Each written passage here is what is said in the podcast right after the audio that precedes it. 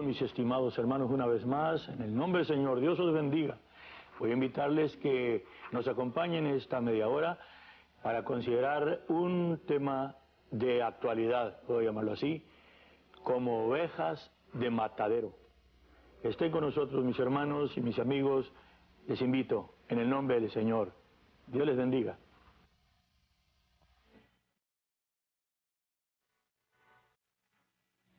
Otro ángel volar por el medio del cielo, que tenía el Evangelio eterno para predicarlo a los que moran en la tierra, a toda nación, tribu, lengua y pueblo, diciendo en alta voz, temed a Dios y dadle honra, porque la hora de su juicio es venida. Y adorad a aquel que ha hecho el cielo y la tierra, el mar y las fuentes de las aguas.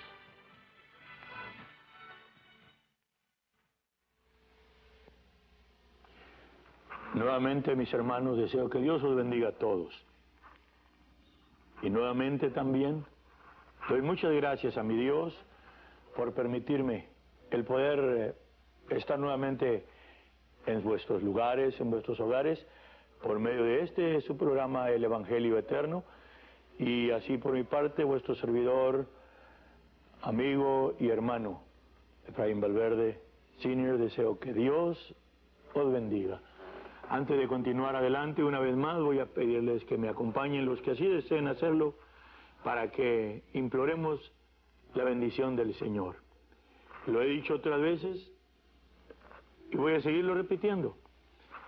Y no dejaré de repetirlo mientras viva, porque no es nomás una repetición de costumbre, sino que estoy consciente de lo que dijo mi Señor, porque sin mí nada podéis hacer. Y otra vez, lo digo delante de Él, me está oyendo, está presente ahí conmigo, está también ahí a tu lado. Y al que está presente, no a un ser imaginario, no a una idea de fantasía, sino al Dios real y presente que está con nosotros. Le pedimos que los bendiga. Oremos pues. Padre Santo, una vez más, Delante de ti estoy, Señor, reconociéndote, bendiciendo tu nombre. Señor, dándote gracias. Gracias, Señor. Gracias, Señor. Te bendigo, Padre. Te bendigo, Eterno. Y así te suplico una vez más que tú, Señor, des tu bendición en este trabajo en este programa, en este mensaje. Bendice, Señor Santo, a mis hermanos.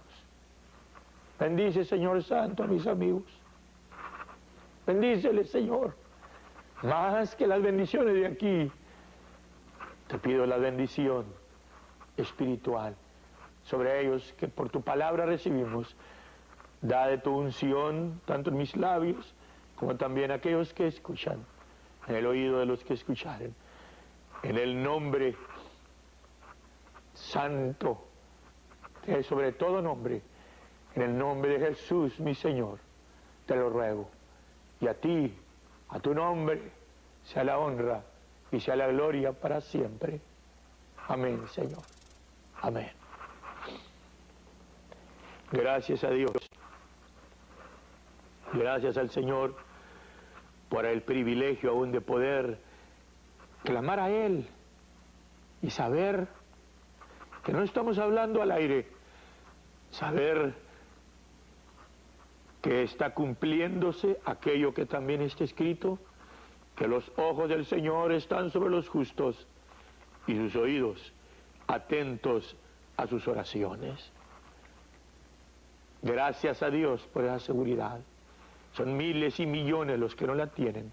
Y si tú eres uno, mi, hermano, mi hermana, de los que tienen esa bendición y son participantes de ese privilegio de poder clamar al Señor creyendo que Él está atento, que está presente, que está oyendo. Dale gracias a Dios por ello, tú y yo.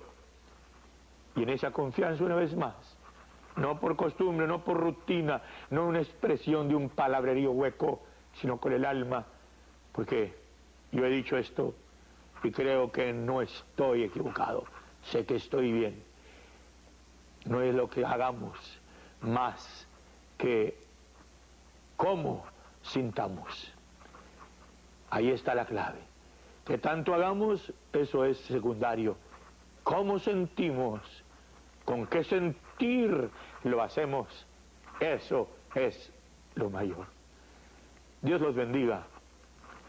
Siento la presencia del Señor y doy gracias a Dios por ello. Y espero que tú, mi hermano, ahí donde estás, el momento en que estuvieres considerando estas palabras que Dios está poniendo y pusiera en mis labios, espero que lo que siento yo ahorita, lo sientas tú también, el momento de estarme escuchando, porque no quiero que sea lo mío, una vez más lo digo, lo he dicho muchas veces y mi Dios lo sabe, que lo mío no lo quiero. Lo mío no cuenta, lo mío no vale, lo mío no llega a ningún lado, ni lo de los hombres, de nosotros, ninguno de los mortales.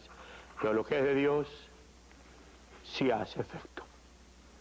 Y en esta ocasión anunciaba al principio, al entrar en el tiempo de nuestro programa, el pensamiento central de nuestra enseñanza, como ovejas de matadero. Y tengo precisamente una escritura que está en el capítulo 8 de la carta de San Pablo a los romanos, muy conocida. Y dice en el verso 35 en adelante, ¿quién nos apartará del amor de Cristo? ¿Tribulación o angustia o persecución o hambre o desnudez o peligro o cuchillo? Como está escrito, por causa de ti somos muertos todo el tiempo. Somos estimados como ovejas de matadero. Antes, en todas estas cosas, hacemos más que vencer por medio de aquel que nos amó, por lo cual estoy cierto que ni la muerte, ni la vida, ni ángeles, ni principados, ni potestades, ni lo presente, ni lo porvenir, ni lo alto, ni lo bajo, ni ninguna criatura nos podrá apartar del amor de Dios que es en Cristo Jesús, Señor nuestro. La idea central, insisto, es la expresión como ovejas de matadero. La última parte del verso 36, somos estimados como ovejas de matadero. Quiero hacer primeramente énfasis en el hecho de que la razón que me mueve para hablar de ello es una vez más el mismo razonamiento que ya he referido. Hay muchas cosas de qué hablar, hay muchos mensajes en la palabra del Señor pero hay prioridades. Hay mensajes que son más indispensables y necesarios que otros. Ahora he dicho esto, yo estoy consciente, ya tengo una vida que he caminado en este camino y la mayor parte de la cual ha sido ocupado en el servicio de los santos, porque ese es el ministerio, servir, servir a Dios como ya lo he hablado en otras ocasiones, es servir a sus pequeñitos. Porque a Dios, ¿qué le servimos? A Dios, ¿qué le damos? ¿Qué necesita de nosotros? Absolutamente nada. Aún nuestro amor, que para Él es agradable. Él es Dios sin nuestro amor y con nuestro amor. Él no es más ni es menos. Entonces Él no necesita nada. Y cuando servimos a Dios, no es a Él realmente, sino como Él mismo lo dijo, por cuanto lo hiciste a estos, mis pequeñitos. Y ese es el verdadero ministerio. Dije que de mi parte ya por una vida me he ocupado en servir a los pequeñitos. Y entre paréntesis menciono a los pequeñitos, enfatizo la palabra pequeñitos, ¿saben por qué? Porque han sido más los pequeñitos los que han querido oír lo que Dios ha puesto en mis labios, porque los que no se creen pequeñitos no han estado muy de acuerdo en escucharme, porque mi mensaje ha sido de consolación, de edificación, de enseñanza, de, de preparación entre para preparación entre los pequeñitos, entre el pueblo de Dios, pero ha sido también por la otra parte, de reprensión y aún también de azote para aquellos que se creen grandes. Entonces, aquí está esta escritura. Dije, estimados como ovejas de matadero. ¿Cuál es la razón de poner prioridad en esta escritura? Mis hermanos, vuelvo a hablar o repetir que me estoy dirigiendo a quienes oyen, a mis hermanos para quienes vale lo que estoy diciendo. ¿Habría de dirigirme a los que no oyen? Es absurdo. Dios mismo no se dirige con los que no lo oyen. Para los que no reciben lo que estoy diciendo, si me oyen, bueno, espero que Dios sea el que cambiare su sentir, pero por lo regular no van a oír. Entonces, quiero que sea positiva mi enseñanza. Para aquellos que desean crecer, aquellos que ya sabiendo, porque otra vez también insisto que en la, eh, a, quienes se oyeren, quienes miraren, quienes consideraren este mensaje, no son los que no saben, no son, no son los que no creen, ellos entretienen otras cosas, en el tiempo y el tiempo que fuere, no lo ocupan en oír la palabra, oír el mensaje, lo ocupan en muchas otras cosas en las cuales se pueden entretener. En la hora del día y en el día que fuere de la semana. Y en el lugar también donde fuere, sea en la pantalla de la televisión o sea en el aparato del video. Los que oyen son los que reciben y a los que reciben es a los que estoy dirigiendo estas palabras de prioridad, un mensaje de prioridad, porque precisamente estamos viviendo todavía en los lugares y aún todavía en el tiempo en donde la holganza material, la holganza, la comodidad material ha traído la ruina espiritual que prevalece. Porque ni modo que me digan que estamos viviendo en un ambiente de una espiritualidad de un grado superior. No nos hagamos inocentes, no nos hagamos niños. Y digo esto porque hay quienes han querido ignorar y aún anticipar que, que la apostasía, de acuerdo con las enseñanzas del futurismo, que la apostasía todavía no viene, que la apostasía va a venir después de un rapto misterioso que no existe en la Biblia. Conste, ayer se me dijo una vez más, ayer, se me dijo una vez más que hay quienes a mí me acusan de que yo no creo en la venida de nuestro Señor Jesucristo. ¡Qué bárbaros! ¡Qué bárbaros! No cabe duda que son blasfemos los que se llaman cristianos. Si mi esperanza, no hay cosa mayor en mi vida que esperar ese día. ¿Pero por qué dicen eso?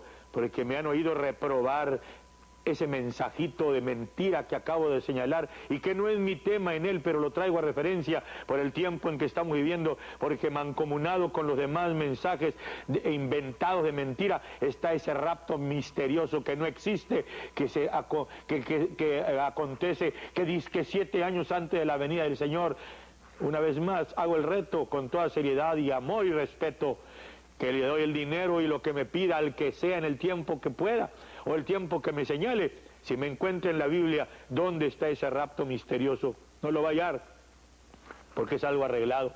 Pero junto con el rapto y con un anticristo imaginario que es que va a venir y que no es más que el mismo espíritu del Dios de este siglo, Satanás, ese es el anticristo. Y la marca de la bestia que están esperando que la vengan a poner con rayo láser y todas esas niñerías, porque la marca de la bestia ya lo ha hablado y lo va a seguir hablando. Es la, la influencia aquí, miren, aquí con, en la frente, aquí está la marca. La, una de las dos, la de la muerte o la de vida, porque lo que se piensa es lo que se hace. Pero dije, el tema no es ese, pero traigo estas cosas a referencia. ¿Por qué razón? Porque también junto con eso está la enseñanza de que la iglesia no va a sufrir hasta después del rapto, que la apostasía no va a venir hasta después del rapto. Hermano, ¿la apostasía va a venir hasta después del rapto?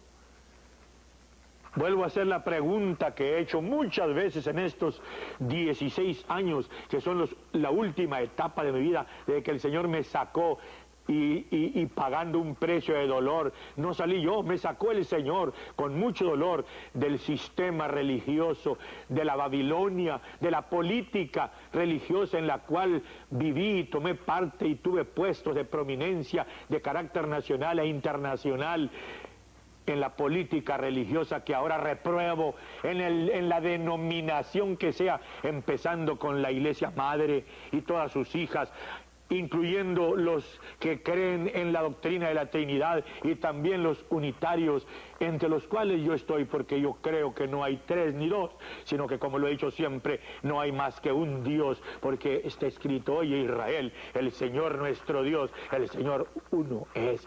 Pero aún entre unos y otros, dije, está esa, e, esa manera de pensar en la cual se ha dicho que la apostasía todavía no viene y la corrupción religiosa que prevalece por los 16 siglos desde que cesaron las persecuciones en los primeros siglos, para ser más específico, a principios del siglo cuarto de nuestra era para ir más a lo particular, en el año 311 de nuestra era, bajo las instrucciones del emperador Constantino, cesaron las persecuciones. ¿Y qué pasó? La iglesia se convirtió en de la iglesia perseguida a la iglesia perseguidora, de la iglesia de las catacumbas a la iglesia de los palacios, pero también se transformó en una metamorfosis satánica en la iglesia del Señor se transformó en la grande apostasía, en la ramera de un cuerpo como lo es la iglesia, de lo cual también hablaré en estos días, se transformó en una organización universal, en una organización político-religiosa, que ahora ya no es nomás, insisto, la madre la que reclama la mayor parte de la membresía, sino ahora también sus hijas. Ahora Aquí está una expresión que he señalado en este tiempo que se necesita, porque se ha enseñado que la iglesia está llamada para no sufrir. Cuidado con ese mensaje, hermano. Cuidado con ese mensaje, mi hermana. Cuidado con ese mensaje, mi compañero. No voy a tener tiempo de, elaborar ampliamente en esto, porque se va rápida la oportunidad de estar con ustedes. Pero sí te anticipo, no estamos llamados el pueblo de Dios, empezando con Israel porque Israel no está desechado. Israel es pueblo de Dios y tiene el velo puesto por amor de los perrillos que éramos los gentiles, que ahora por la fe en un judío llamado Jesús de Nazaret, que es nada menos que Dios mismo manifestado en carne, ahora nosotros tenemos parte con ese pueblo y con las promesas hechas a ese pueblo. Entonces a ese pueblo se le llamó. De ahí es donde San Pablo cita la escritura que he traído a referencia, estimados como ovejas de matadero. A ellos se les señaló primero y dos mil años antes de que la iglesia empezara a sufrir. Porque dije, a sufrir, lee el libro de los Hechos de los Apóstoles si no lo has leído. Y tú que lo has leído sabes bien que el libro de los Hechos de los Apóstoles no ingrana absolutamente en lo mínimo con el mensaje elegante de estos días en estos lugares de la tierra en donde se enseña en una forma torcida que la iglesia está llamada como una niña bonita para estar llena de bendiciones, de sanidades, de cosas preciosas, de comodidades, usando escrituras que se tuercen, tales como la que dice San Pablo, que no nos ha llamado Dios para ira, sino para, para alcanzar salud. Es cierto, porque no somos para, no, no, no estamos sentenciados para alcanzar la ira de Dios, pero sí para sufrir la ira del diablo y del mundo. El Señor dijo, en el mundo tendréis aflicción. También dijo, seréis aborrecidos de todos por causa de mi nombre. También está escrito que el que quiera vivir santamente en Cristo Jesús padecerá persecución. Está dicho, dice San Pablo, Pedro, para que vosotros Cristo padeció por vosotros para que vosotros sigáis sus pisadas. ¿Cuántas son las escrituras que señalen el verdadero mensaje del cual he hablado? Y voy a seguir hablando porque es prioridad, es necesario que los cristianos que andan en serio, ya dije al principio, entiendan cuál es la verdad del mensaje y no se dejen llevar por los mensajes de engaño para estar creyendo las mentiras del error y así recordar que somos estimados como ovejas de matadero. San Pablo, nuestro apóstol, toma ese texto de allá del Antiguo Testamento Precisamente el Salmo 44, verso 22, de ahí lo toma. Está dicho para Israel y en ese pueblo se ha cumplido hasta este día, porque se está cumpliendo en estos días precisamente eso. Y en la opinión de todo el mundo está otra vez Israel siendo considerado para ser la víctima a su tiempo nuevamente de eso he hablado y voy a seguir hablando porque lo están mirando nuestros ojos y no es negocio de cerrar nuestros ojos a la realidad que nos rodea. Pero mi mensaje en esta ocasión está dirigido a mis hermanos, a los cristianos. Yo no estoy diciendo que de este grupito, que de este el otro, de que esta denominación, que de la iglesia tuya, de la mía. Para mí eso no cuenta, porque para mí lo que cuenta es que la palabra de Dios es verdad y está dirigida para los que aman al Señor de, veras, a los que aman al Señor como yo lo amo, porque no lo digo para quedar bien con los que me escuchan, sino porque mi Dios sabe que lo amo y se lo he probado por una vida y estoy dispuesto a seguírselo probando hasta que llegue el último instante de mi vida sobre la faz de la tierra. Pero a esos que aman al Señor, que profesan, no de labios, no por encima, no por la costumbre religiosa, y aún los que están despertando para entender que no es nomás por pertenecer a este grupo, a aquel otro, sino que pues por una relación personal con el Señor en lo que consiste nuestra salvación. A esos me estoy dirigiendo. Recuerda, mi hermano, somos estimados como ovejas de matadero. Hay que entender que el verdadero llamamiento es el estar dispuestos para padecer, para sufrir y no esperar hasta que el azote nos venga, no esperar hasta que llegue la tribulación como está ya en los lugares del mundo donde nuestros hermanos han estado ya por años en este siglo sufriendo martirio y persecución y muerte y lo están ahorita porque nuestros mismos compañeros de mis hermanos que yo conozco y con los que tengo relación en diferentes partes del mundo donde está aquello que muchos creen que no va a venir aquí, porque por eso viven como viven, porque no creen que va a venir aquí. Muchos de mis hermanos ya están viviéndolo eso. Y ellos no creen el mensajito ridículo que aquí se cree de que la iglesia, repito, junto con los demás mensajes de la doctrina o de la interpretación futurista del rapto y de todas las cosas, están creyendo que la iglesia está llamada para no sufrir. Y lo que está sufriendo y los que están sufriendo y lo que está pasando, ¿qué es? Y lo que viene, espérate, ¿no me la quieres creer? ¿Quieres vivir en la holganza y disfrutando de la felicidad y, predicando puras bendiciones y beneficios y sanidades y cosas y, dinero y, y puras cosas bonitas? Eso están haciendo los montones de ministros para atraer a los que buscan la satisfacción física humana.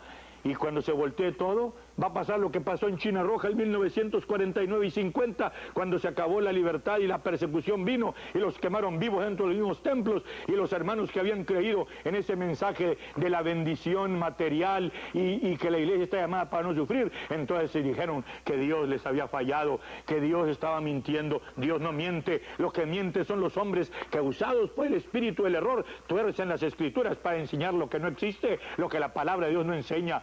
Dios no ha dicho que su iglesia está llamada para ser una niña bonita, rodeada aquí de beneficios y bendiciones.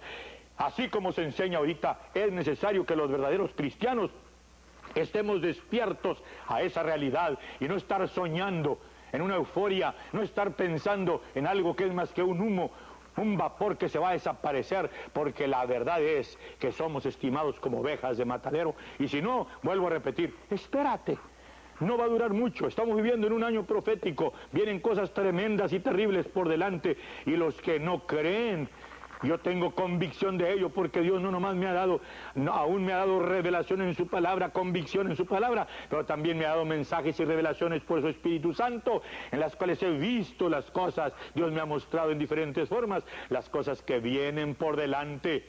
Y si dice el profeta, si, si corriste con los de a pie y te cansaste, ¿Qué será cuando corras con los de a caballo? Si en el tiempo de paz no le hiciste, ¿qué será en el tiempo de guerra? Si ahorita que hay oportunidad de prenderse y de servirle al Señor con todo el alma, no con lo que nos sobra como lo están haciendo multitudes de cristianitos de todos colores, porque hablo mundialmente y no me reduzco a una denominación, sino a cristianos de todos colores, dije, diferentes partes del mundo, y a través de grupos y rubros y denominaciones, cómo caminan, cómo sirven a Dios por encima y se entretienen en las cosas del Señor, como si fuera un sindicato, un club.